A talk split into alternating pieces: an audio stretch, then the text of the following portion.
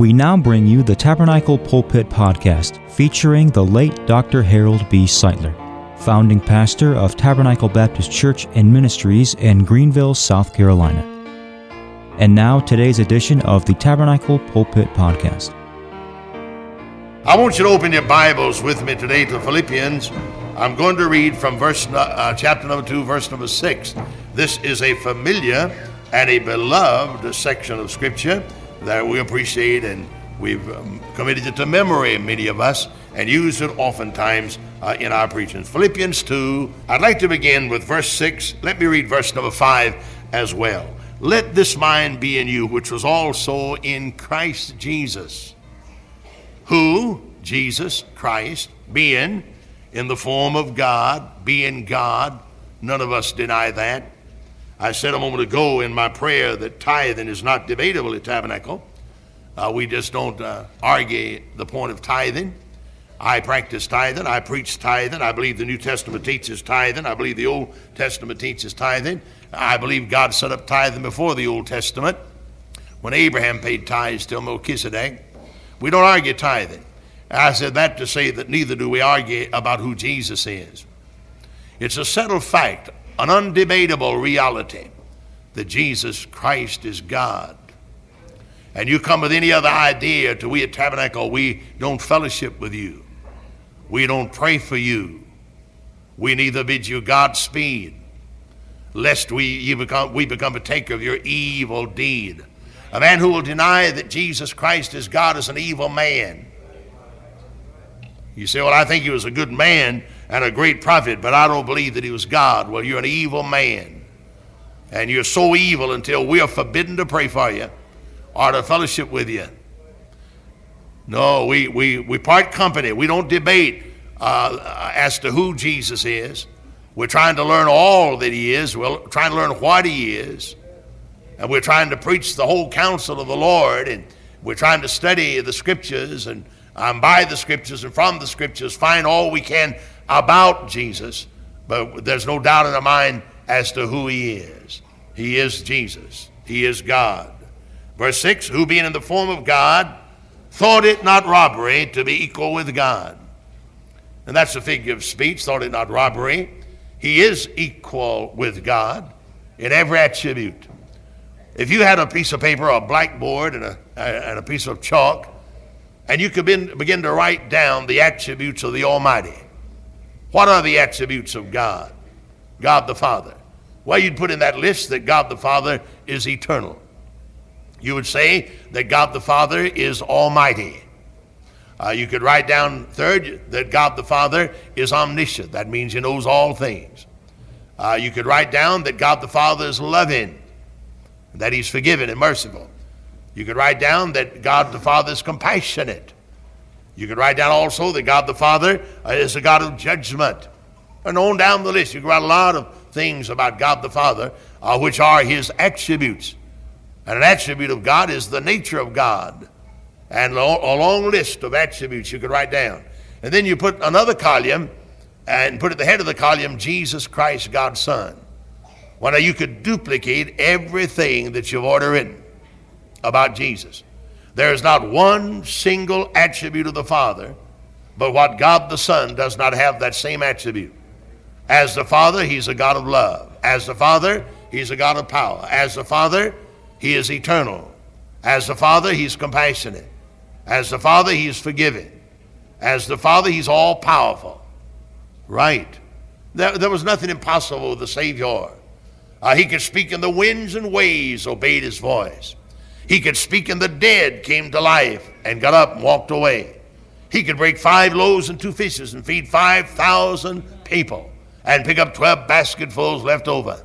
He could speak to the wind and the wind lied down subdued.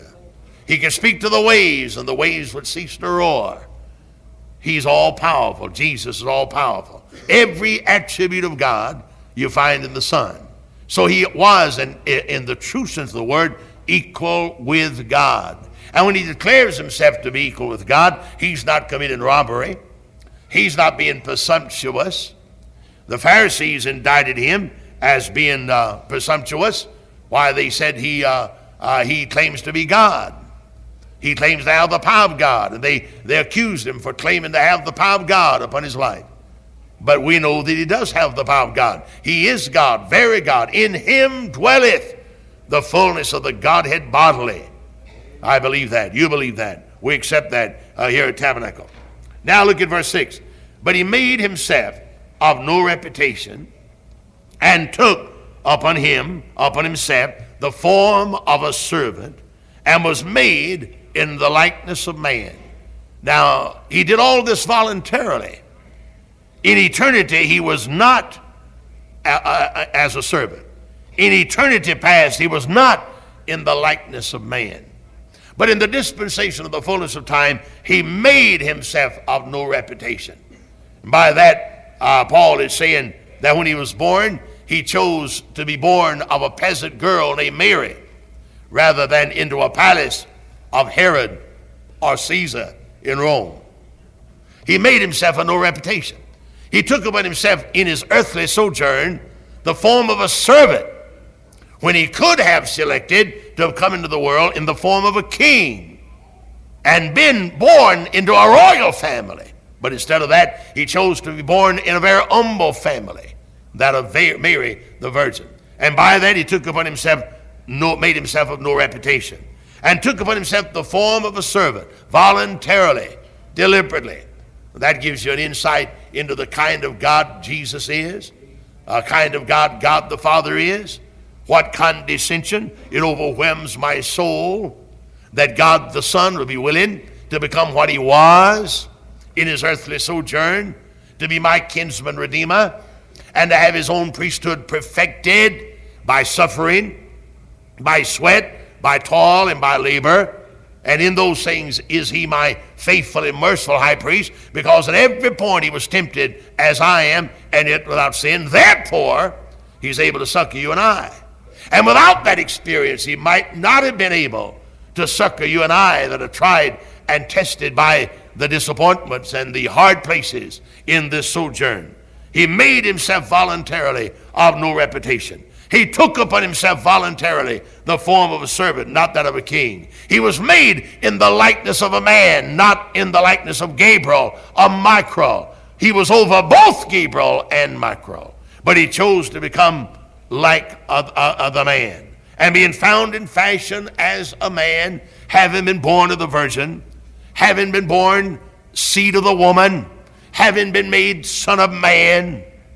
I never cease to marvel at that terminology that we find, especially in the Gospel of Matthew son of man, son of man. 87 times in the New Testament, Jesus is called son of man. I, I marvel at that when I know and you know that he's son of God that He's very God, God incarnate. He's uh, the same God, the very God that spoke the worlds into existence, that made man out of the dust of the earth and breathed into his nostrils the breath of life, and he became a living soul. Without him was nothing made that was made. All things were created by him and for him, we're told in the Word of God. And yet he humbled himself and took upon himself the form of a man. And being found in fashion as a man, he humbled himself and became obedient unto death. And that's the most humiliating thing, no doubt, the Savior ever allowed himself to be subjected to. I'm sure that it was humiliating uh, when the Jews began to say he is the prince of Beelzebub. I'm sure that it was humiliating when they said he is a gluttonous man and a wine bibber and a friend of publicans and sinners. I'm sure that it was humiliating to the Savior when they said nothing good can come out of Nazareth. And I'm sure that he was humiliated when they said, Are not his brothers with us? And they're just ordinary men. He could be no more than they. All of that was humiliating to the Savior. But the most humiliating thing in all of his lifetime was his trial, his, his indictment by Pilate, his crucifixion upon Calvary's brow, and all the shame and the agony that went along with that was the most humiliating experience in all the life of the Savior. He became obedient unto death. He humbled himself and became obedient unto death. Now, my friend, Jesus could not have died otherwise. He had to voluntarily his life down. He had to deliberately become obedient unto death. Has it ever occurred to you that Jesus could not have died accidentally? Now, I can die accidentally. And sometimes folk do have uh, tragedies and die accidentally. Mr. and Mrs. Thompson were in an automobile accident this week. Absolutely not their fault. Car pulled right in, in, in ahead of them across the road, a head on collision. They were not too seriously injured, we're proud, but their car was demolished. That's an accident. And oftentimes things like that happen. That accidents in your life and mine. We don't plan them, they take us by complete surprise. Jesus couldn't die that way. There could have never been an accident in the life of Jesus. He could have never been killed. And the reason he could not have died accidentally was because he laid his life down. No man can take the life of he who is life he said, I am the resurrection and the life. And he's life personified.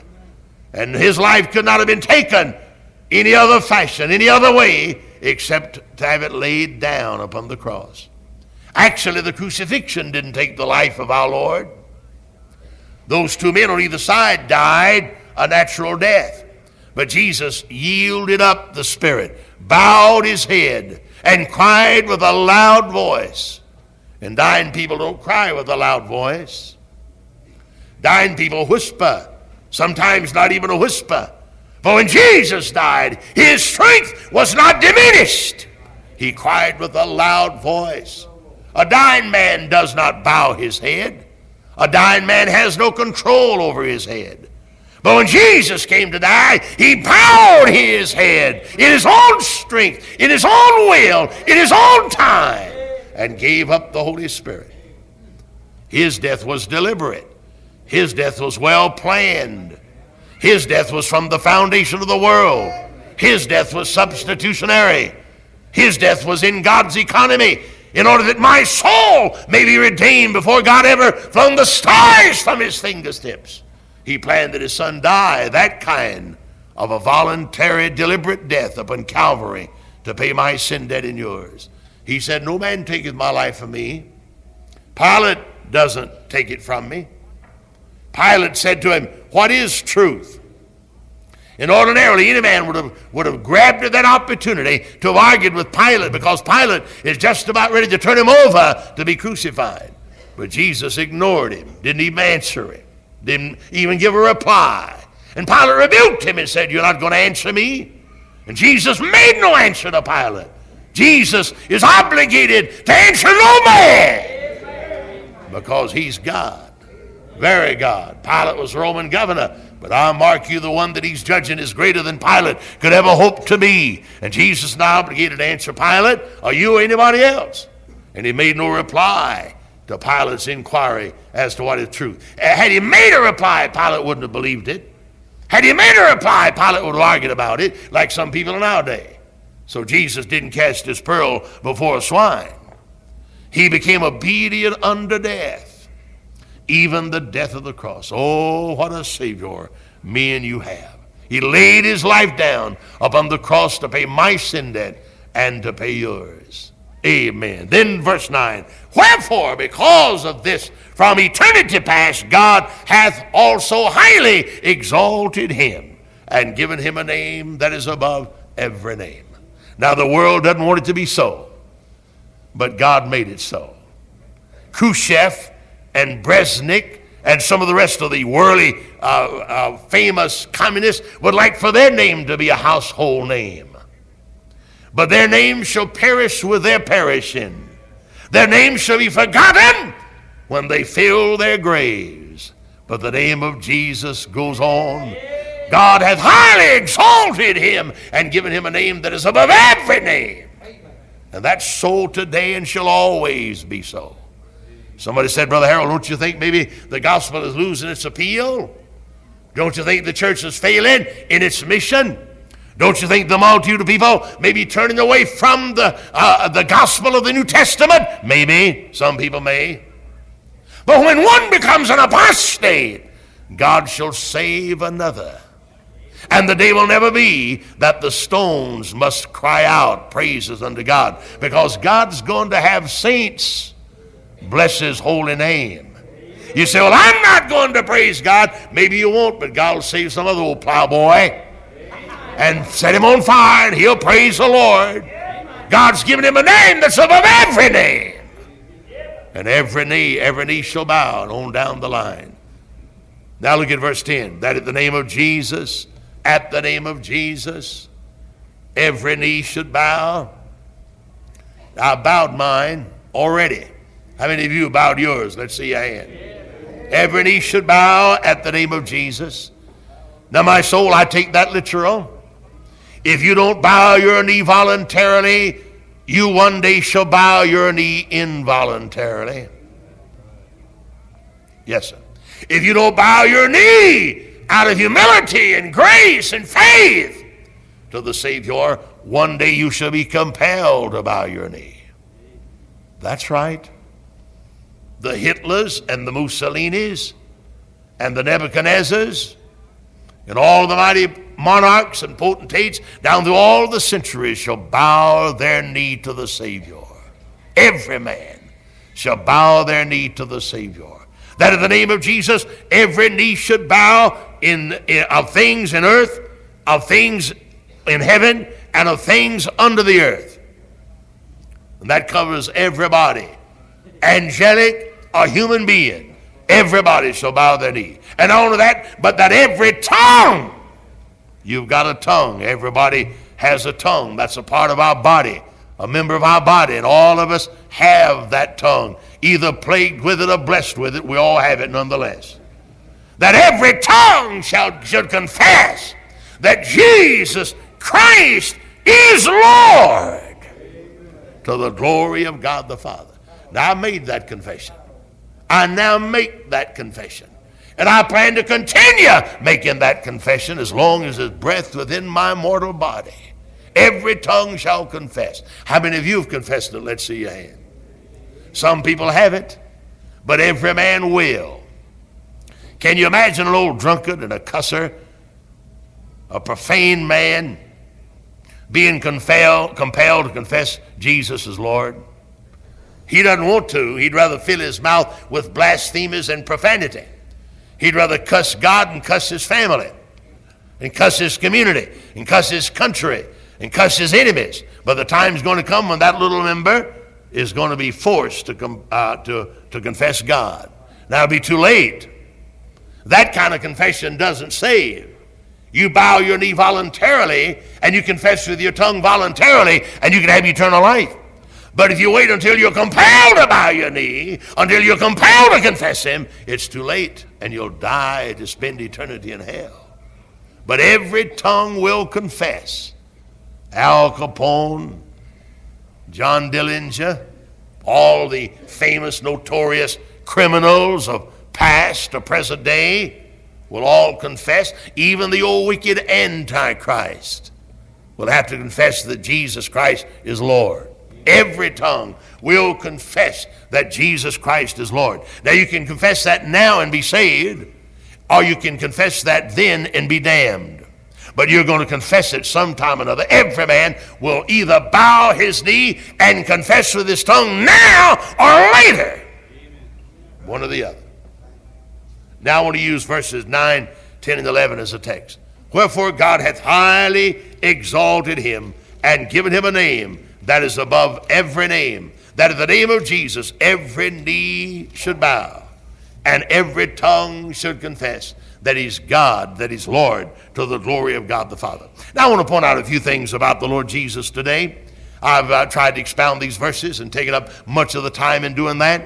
This is a wonderful text. I hope you have it underscored in your Bible. I hope you'll commit it to memory. I don't know of any more precious section of all the Bible than Philippians 2, beginning with verse number 6 down to verse number 11. In his birth, number one, in his birth, he is my kinsman redeemer. Here's something that overwhelms me. I don't know that I can fathom the height of it, the length of it, the breadth of it. How that God in Christ has become my kinsman redeemer by his miraculous birth of the Virgin Mary.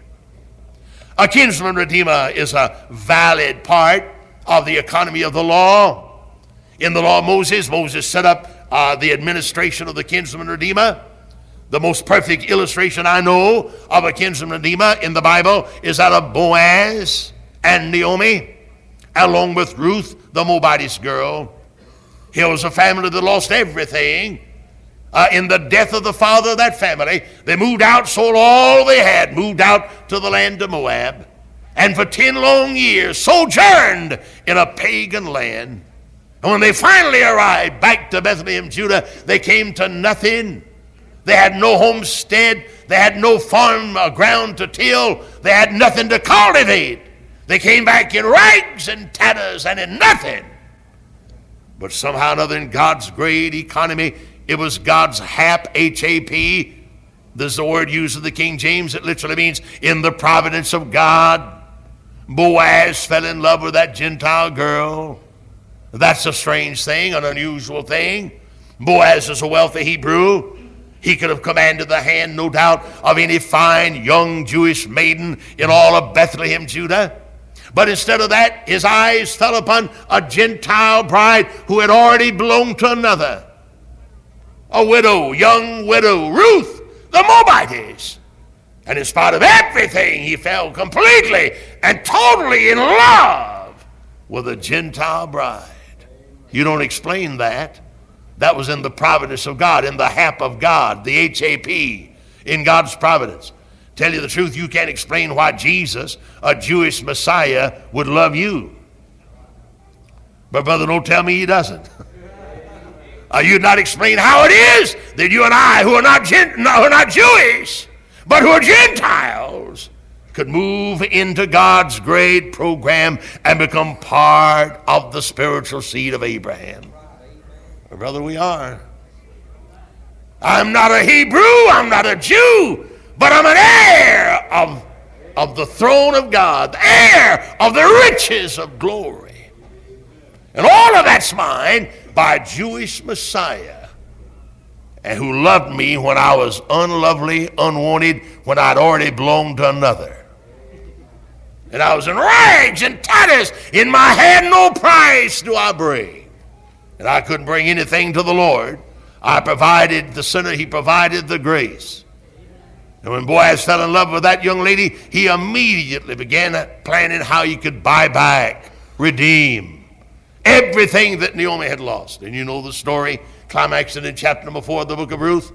How that Boaz bought back that lost parcel of land and said it's to be deeded to Naomi, and I want Ruth's name put on that deed. And in the last chapter, he took Ruth and she became his wife, his bride. That's kinsman redeemer.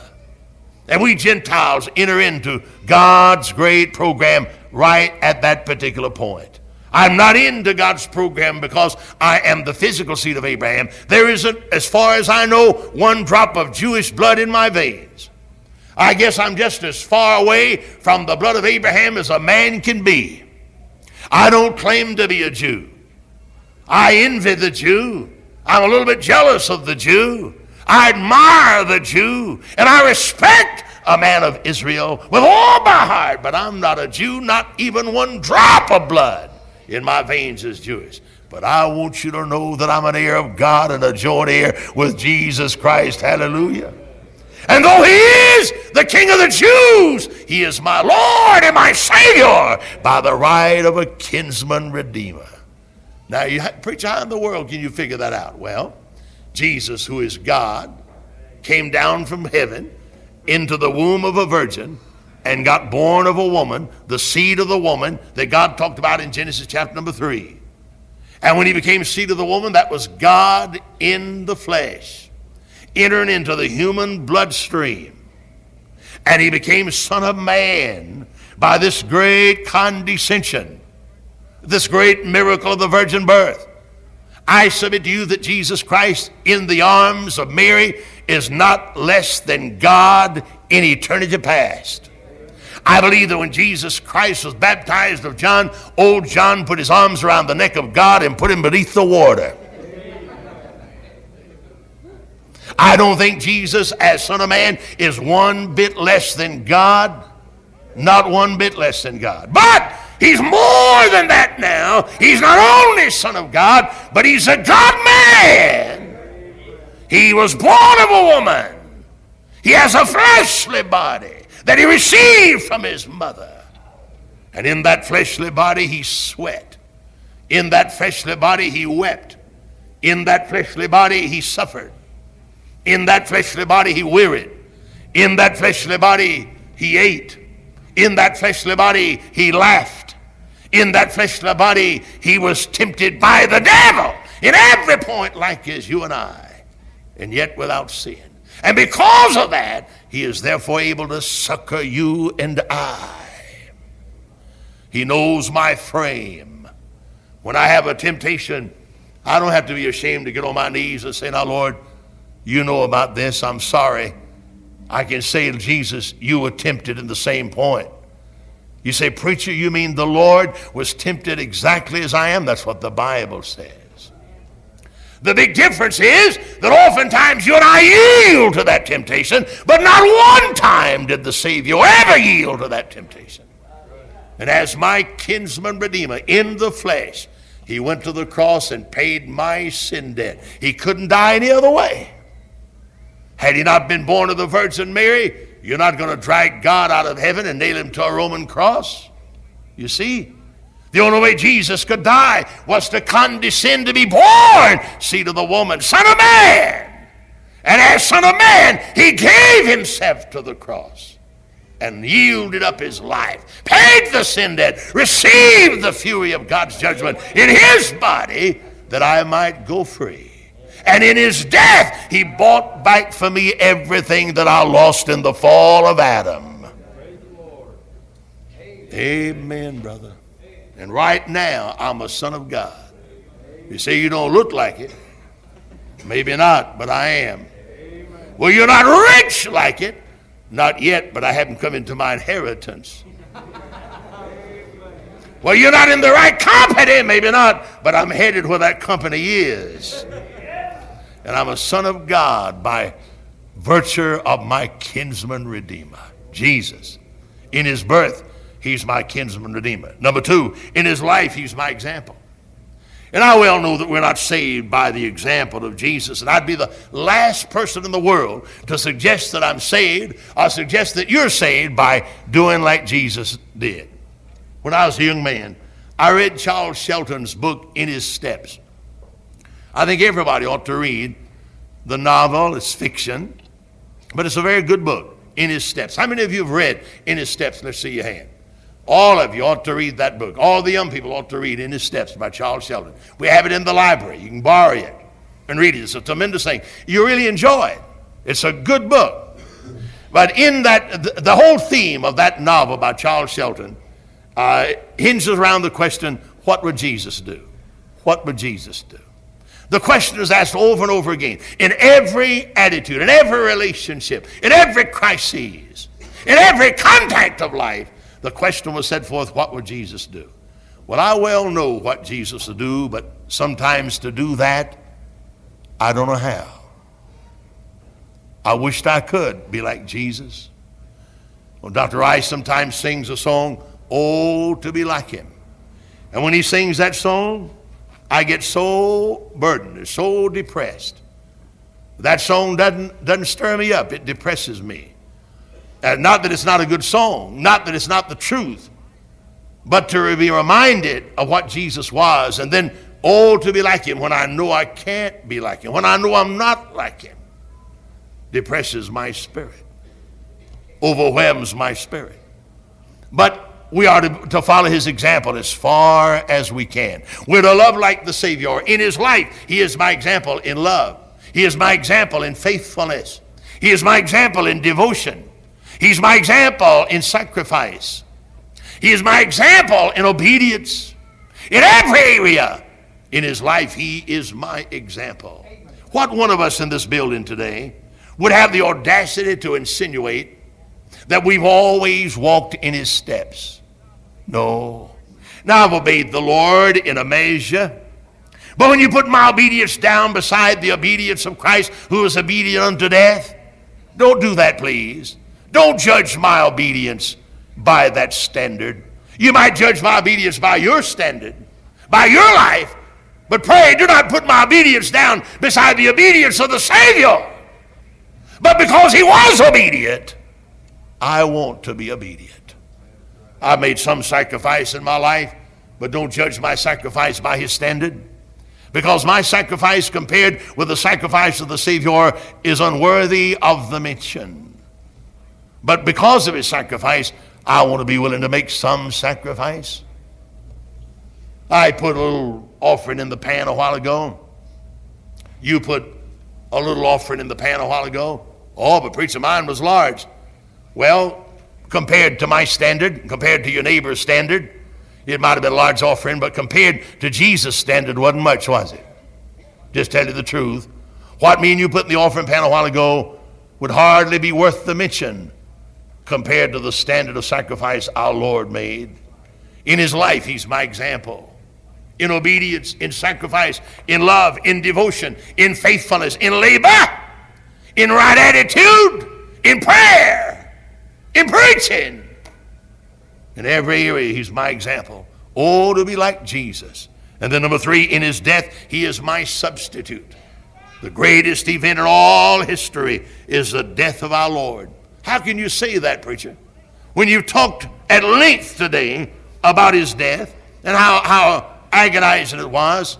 How can you say that the greatest event in all history is the death of Jesus when he died in shame and in pain, forsaken by both man and God? How can you say that's, yes, that's what it is, the greatest event in all history?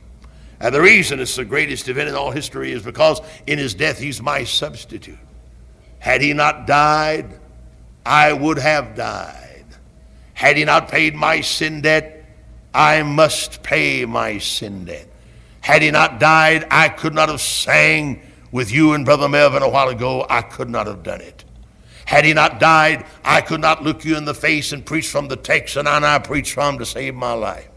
Had he not died and become my substitute, paying my sin debt, receiving the fury of God's judgment in his own body, I'd have no gospel to preach. I'd have no boldness to appear before the throne of God. I'd have no authority to drop on my knees and petition the Almighty, were it not that in his death he paid my sin debt. And brethren, I want to say to you that condemnation is past. You, you're seated now in a congregation of people that's not marching to judgment, but marching to Zion. You're amongst a group of people now whose judgment is already passed. Amen, brother. We're pilgrims and saints and sojourners headed to heaven. We're going to heaven by God's grace. Isn't that glorious? And all of that is mine because at his death, in his death, he is my substitute. Then again, in his burial, he is my sanctification. The most wonderful picture of sanctification I know of in the Bible is the burial of Jesus. Because as my sin offering, he received my sin in his body and the judgment of God upon his body and in his body. And when the Lord that body and put it in Joseph's tomb and rolled a stone at the mouth of it, it symbolized to me the truth that my sin is gone. Amen. Like Brother Tom Freeney says, my sins are buried in a Sadducee's grave from which there is no resurrection. My sins are put behind the back of God as far as the east is from the west. They're buried in the sea of God's forgetfulness. My sins are gone. I'm clean. Clean of sin, clean of condemnation, clean of judgment, clean of hell, clean of the past.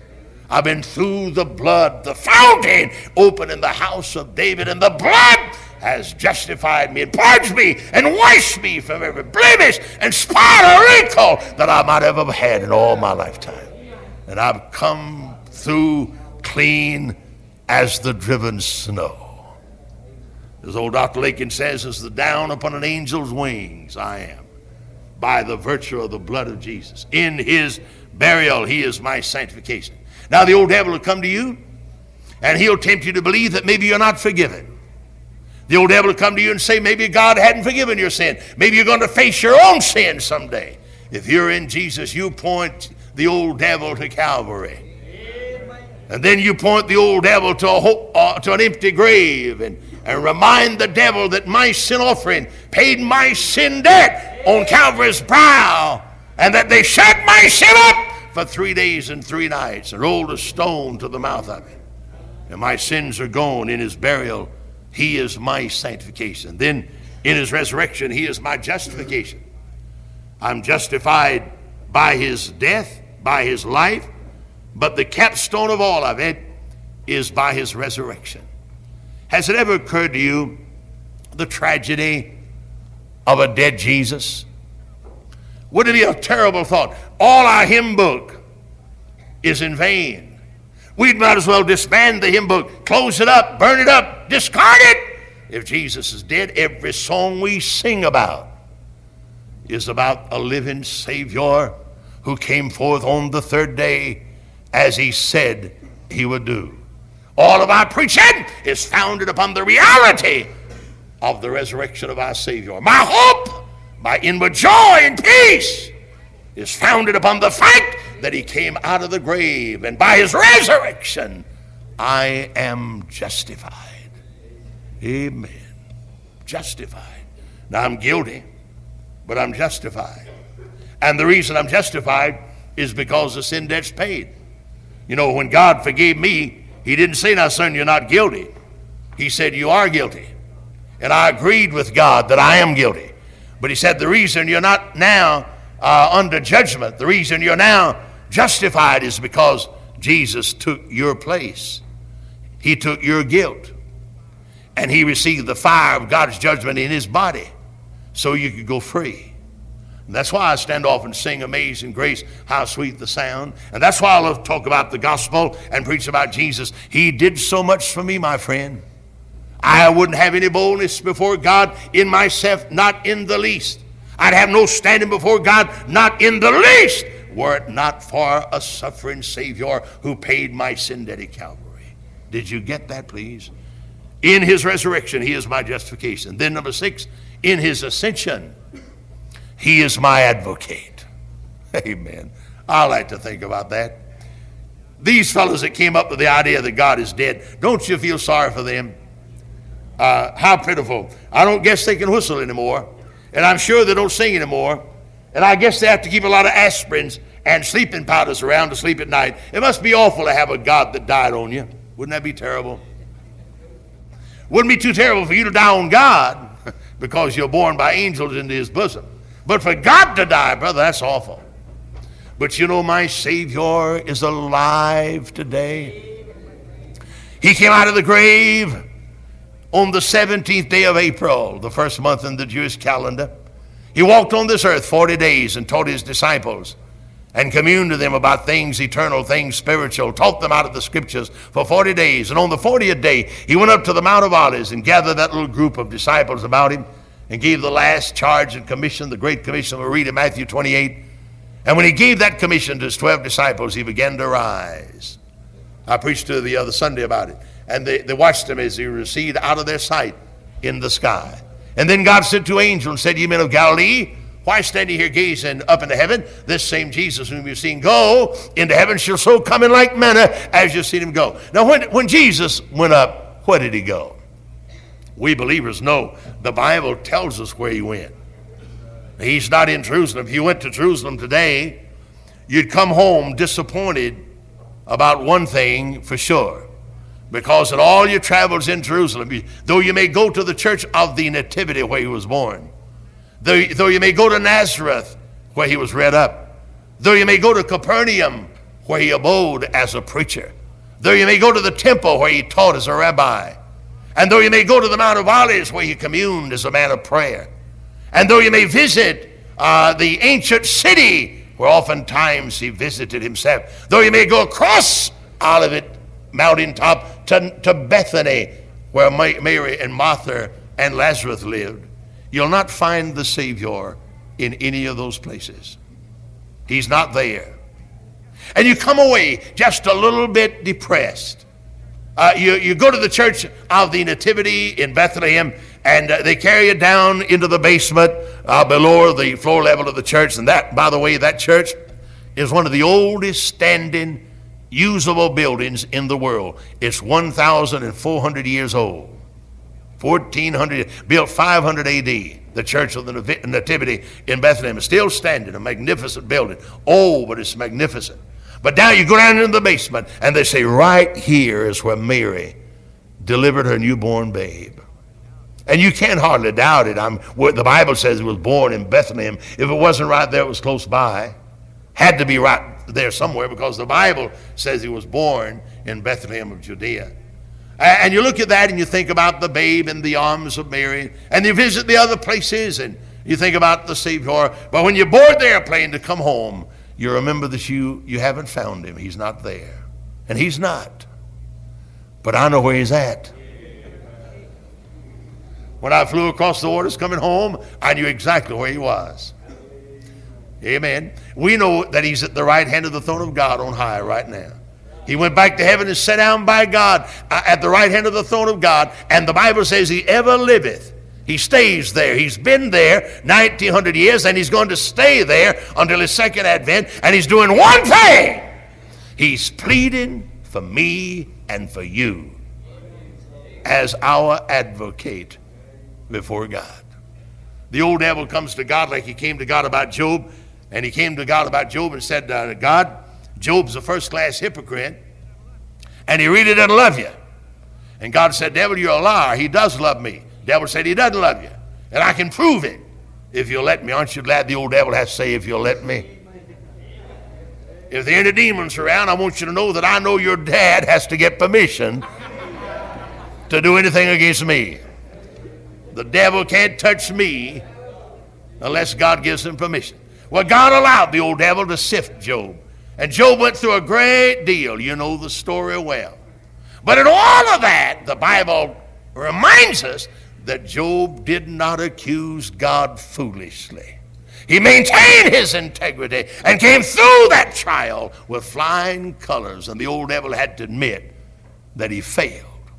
Now, the devil does that to me and you. Don't you guess he goes up to God every once in a while and he says, Now, that deacon down at Tabernacle, he's a, he's a hypocrite. He doesn't love God. Or that singer down at Tabernacle, he doesn't love God. Or these people down here, they're a bunch of hypocrites. They don't really love God. Why, the devil's constantly accusing me and you before God. But you know, one day, many years ago, my name was written in the Lamb's book of life. And when, when the old devil accuses me before God, I imagine Jesus looks and says, Father, that's the devil now. And he's accusing one of your children. His name has been written in the Lamb's book of life by the virtue of the precious blood that I gave at Calvary. And God say, fine, son, that's all right. Then he says, devil, go on to hell where you belong. He, he's my child. He's been saved by grace divine. He's my advocate. He pleads my case. When I need one to stand in my place, he stands until I get to heaven. Now, when I get to heaven, I won't need uh, him to be my advocate then. I can bow down at his feet then and worship him throughout eternity. But until I get to heaven, until you get to heaven, he's my advocate. These things write I unto you that ye sin not, and if any man sin, we have an advocate with the Father, Jesus Christ the righteous. And here's an advocate without price. Here's an advocate without bribe. Here's an advocate without injustice. Here's an advocate that'll do right. You can count on him to do right. Yes, in his ascension, he's my advocate. Then in his second coming, he's my blessed hope. The second coming of Christ is the hope of the dead in Christ. The second coming of our Lord is the hope of the nation of Israel. The second coming of our Lord is the hope of the church in this age of grace. The second coming of our Lord is the hope of the gospel as we proclaim it around the world the blessed hope and glorious appearing of our great God. In his second advent, he is my hope. The second coming is the hope of the aged, the infirm, the sick. Thou hast given him a name that's above every name. Thank God I know Jesus as Lord and as Savior.